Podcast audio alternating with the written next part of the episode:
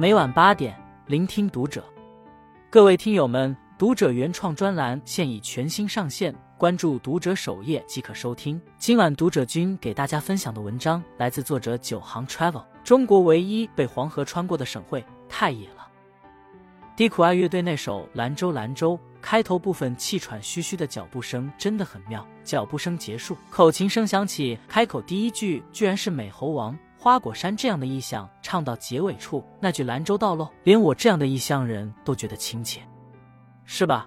我跟低苦爱乐队的主唱刘坤是老朋友了，从他上大学的时候就认识他了，跟着他们乐队参加过不少演出。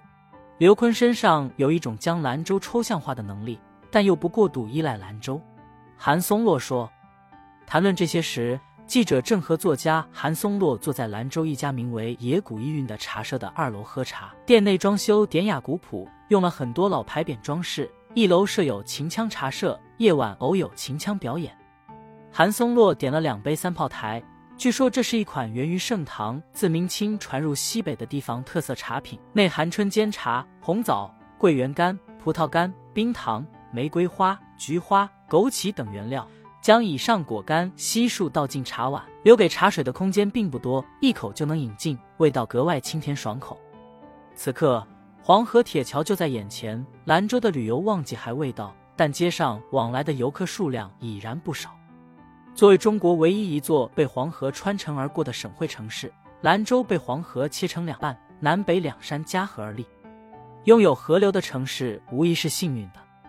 你现在身后就是兰州，兰州里面唱到的白塔山，再不见风样的少年格子衬衫一脚扬起，从此寂寞了的白塔后山，今夜悄悄落雨。在兰州有一种好玩的说法是，登过白塔山的情侣都会分手。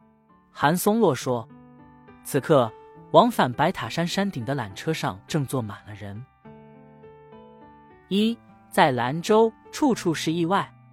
飞机是在傍晚抵达兰州中川机场的，天还没完全黑透。俯瞰兰州西北特有的地貌，透出一股难以言说的荒凉与悲壮，仿佛瞬间置身于如神域般宏大的沉默和肃穆之中。对 video Big Dumb Object 巨大沉默物体爱好者而言，兰州市区随处可见绵延起伏的山脉，常令人感到欣喜和敬畏，继而滋生平静。乘坐机场巴士去市区的路上。看着道路两旁不停闪过的风景，记者的音乐播放器很自然便切换至与兰州有关的民谣。野孩子乐队的《黄河谣》中唱着：“黄河的水不停的流，流过了家，流过了兰州，日头总是不歇的走，走过了家，走过了兰州。”低苦爱乐队《兰州兰州》里唱着：“兰州淌不完的黄河水向东流，兰州路的尽头是海的入口。”哪怕看见路边抽烟的人，都能自然哼出那句“陌生的人，请给我一支兰州。”韩松洛每次坐飞机回兰州，在飞机准备降落的三四十分钟里，看着窗外的景象，常觉得陌生。我并不了解我生活了三十多年的城市，以及这座城市周围的方圆几百公里。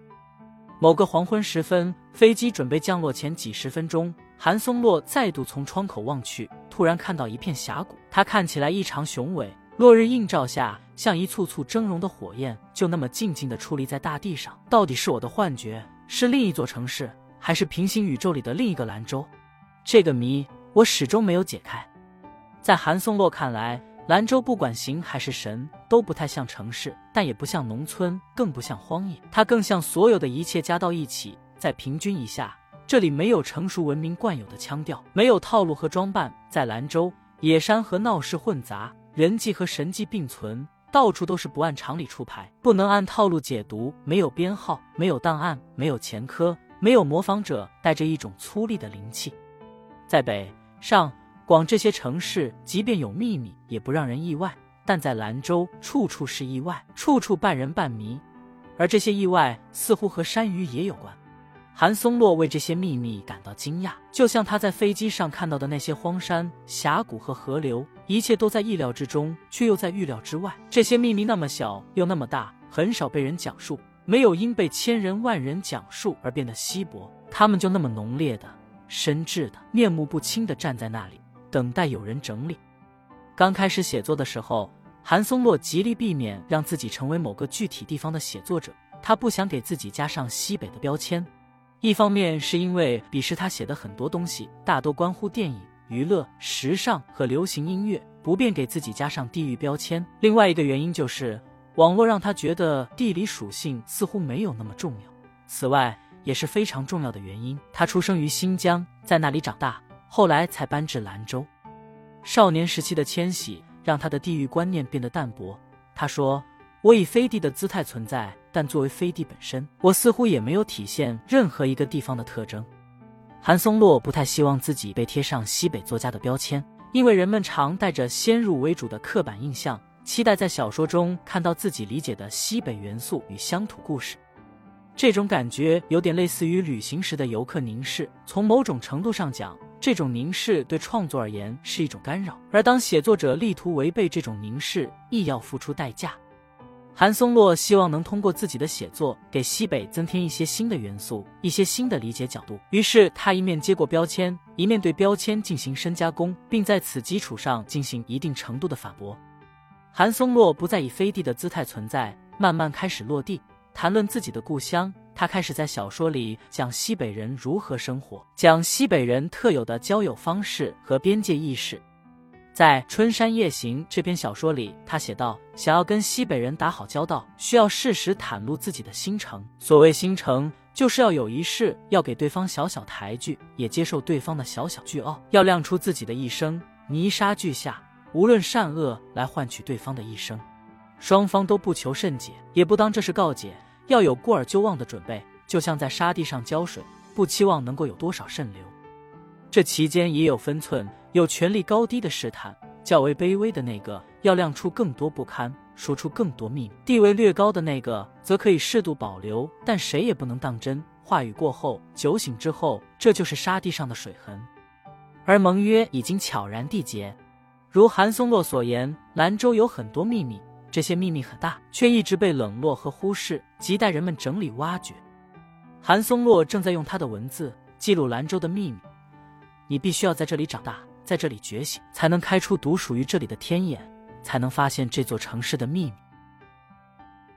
二，兰州和高速运转的世界比起来，似乎慢了半拍。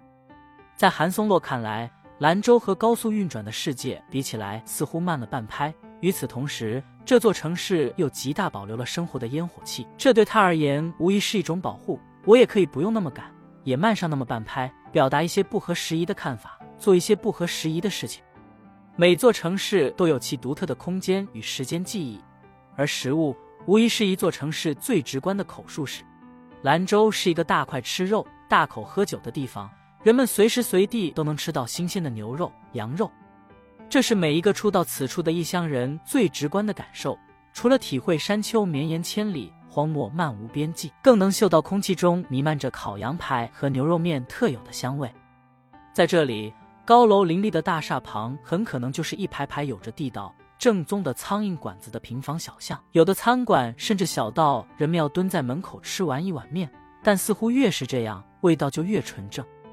兰州并没有兰州拉面，有的只是牛肉面。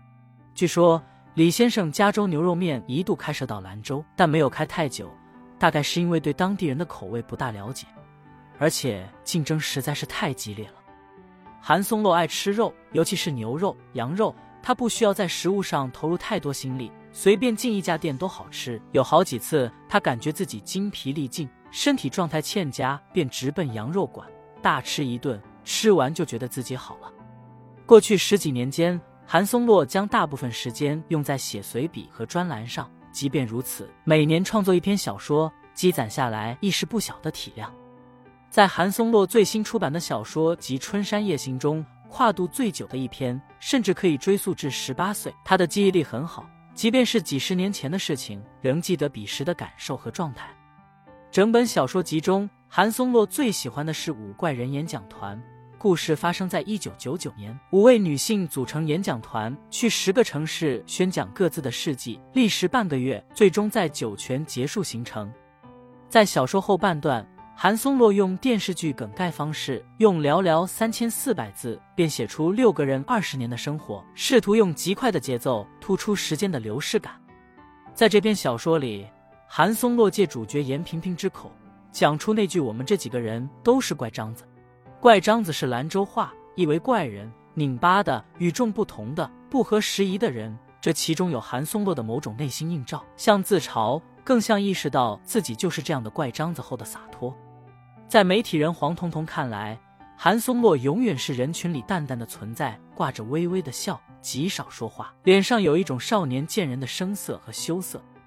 不过，自韩松落写小说开始，那种过分紧张和谦虚正在逐渐褪去，取而代之的是自信和直截了当。黄彤彤说：“韩老师还是那个好人，但是他不怕了。”乐评人严俊曾说：“韩松落眼读心静，他躲在窗后看路人的发梢，那上面粘着的灰尘，昨夜的噩梦，梦里的血腥和酱油味，气息深处的脉搏，一息尚存的希望。眼读的人通常心静。”因为与世事有距离，而心境的人，我们都知道，其实都包藏着翻云覆雨的海。在五怪人演讲团中，韩松落还加入了白阴案的细节。此地出现一个杀人狂，专杀红衣女子。杀人狂仍然在活动，他们和杀人狂生活在同一个城市，呼吸同样的空气。害人的惨案作为时代背景板，与当地人的生活交汇河流。随着时代一起滚滚向前，这似乎也是韩松落感受力的起点。对于他儿时成长的新疆于田农场与表层记忆，那是一处有白杨、湖泊、草原，如同经过提纯的田园牧歌般的美好存在。但朝记忆深处走去，他一样记得在农场当管教干部的老爷等亲戚，每天讲述的全都是各种罪行和惩罚。这些故事给幼小的韩松落留下巨大的心灵震撼，他感慨。红色的野花和杀人放火的罪行共存，碧绿金黄的田野里埋藏着尸体，月亮下的家与诡异世界只有一墙之隔。后来来到兰州，韩松落又迷恋上荒山，他喜欢在兰州的不同荒山间行走，带着某种求死般的壮烈。这样一种将自己放置到危险境地的做法，于他而言却带着扣人心弦的快感。当夜幕降临，山头荒寂一片。他又能感受到一股难以自持的哀伤，每逢这样的时刻，他便感觉自己仿佛被投掷到外太空的某个星球，产生一种脱离地球的奇异感受。那是一种精神上的巨大超脱。在韩松洛看来，他小说当中一以贯之的主题是一种说不清道不明的动物感伤。虽然他仍在讲述故事、勾勒情节，但更令他着迷的是呈现复杂的情绪。他用黄昏来临时的秋日湖边来比喻这种情绪。兰州的秋天非常特别，它会发出一种独特的味道，与其他城市截然不同，有一点腥，天凉之后带着点汽油味儿，夹杂着毛栗子和红薯味道。站在河边会产生一种非常复杂的情绪。一直以来，我试图在文字中呈现的，无非就是这种情绪。一直以来，韩松洛都偏爱写那种时间跨度非常大的故事。他喜欢将人物放置在一段跨度非常大的时间线上，之后将镜头拉远，把日子浓缩。只见困在时间里的人不停的走，不停的丧失，空留一种无可奈何的流逝感。在他的小说里，似乎所有人的命运的最终走向都是出走，出走的目的地并非走向繁华，走向都市，而是走向荒野，走向疯狂，走向一条没有归途的长路。三，硬核与文艺在兰州缓缓展开。在白塔山前的野谷一运用餐结束后，韩松落提议去天府沙宫感受一下荒山。天府沙宫是兰州市区一处十分独特的自然景观，位于仁寿山东面的龙峰峡里，在那里有着距今约两千五百万年的红色砂岩，经过长时间的风化水蚀，形成一组类丹霞地貌奇观。韩松落感慨，兰州真的是一个很魔幻的地方，在市区就能看到丹霞地貌。等车的过程中，一辆吉普车突然停在眼前，车上戴墨镜的人摇下车窗，兴奋喊道：“松落，干啥去？”车上的人不是别人，正是刚才聊了半天的低苦爱乐队主唱刘坤。真是不经念叨啊！刚刚吃饭还聊到你了。韩松落笑着打招呼：“晚上要不要一起看演出？”刘坤发出邀请，他近期在陪马飞与乐队巡演。晚上在魁艺术空间有演出，只在兰州做短暂停留。站在一旁的记者看着眼前戴墨镜的人，突然想到定西中的两句歌词：墨镜和表情都挂在脸上。如果你想知道关于他的其他事情，我也不会给你刘坤的电话号码。此前，记者对西北一带城市知之甚少，即便路过，也大都将其作为短暂的中转站，很少真正停留。但兰州却实在慷慨，它硬核与文艺的一面正在人们面前缓缓展开。一位在兰州的朋友告诉记者，兰州并不是一个随处遇到摇滚歌手的地方，live house 表演也不算频繁。朋友感慨：“你这一趟，兰州的人文关怀拉满了。”连韩松洛都说，兰州可能对初到此地的人比较慷慨。与天府沙宫相伴的是蓝天和烈日，明晃晃的大太阳如刀子般直射下来，甚至能听到皮肤被晒裂的声音。荒山大部分由黄土构成。地表长着耐旱的草，但只有浅浅一层，偶尔还能看到几棵树。韩松洛说：“不知是何年何月什么人种下的，除此之外就没有什么植物了。随处可见的还有修建在荒山上的小庙。人们在这些庙里最大的祈求是什么？”韩松洛用海子的一首诗给出了回答：“我请求鱼。”从天府沙宫返回的路上，刚一推车门。我们就被网约车司机听的音乐吸引了。他正在听德国战车 Rammstein，这是由德国东部地区一群厌倦了工厂生活的无产阶级组成的一支工业重金属乐队，主打无感情、冷冰冰、有着金属般的质感的电子乐风格。这样的工业重金属音乐，遭逢兰州这座西北工业最齐全的重工业城市的乐迷，也算恰如其分。透过影视作品。文学创作亦或音乐，人们更容易对甘肃滋生一种刻板印象。这些刻板印象会让人在无形中忽视兰州硬核、躁动且文艺的一面。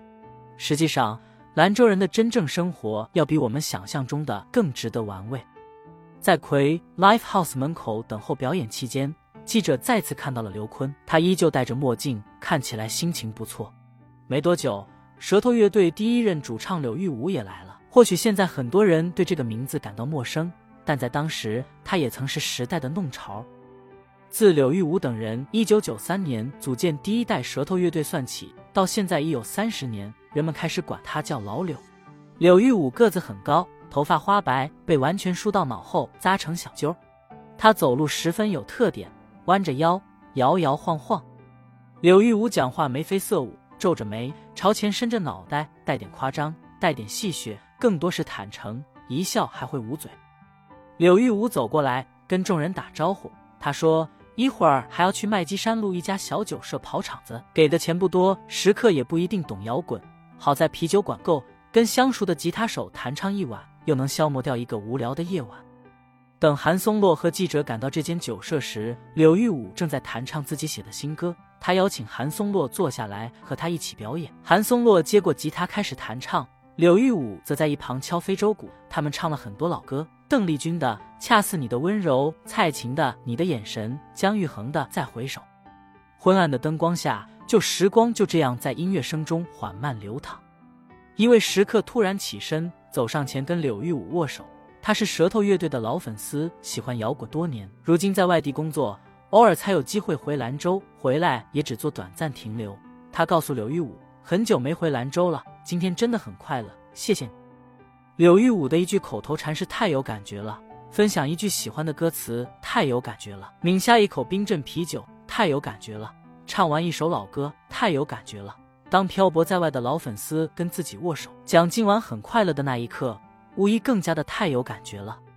韩松洛问记者：“其实兰州平时没有这么文艺，对你真的挺慷慨啊，从早到晚遇到很多平时轻易碰不到的人。”你觉得兰州咋样？今天真的很快乐，谢谢兰州。关注读者，感恩遇。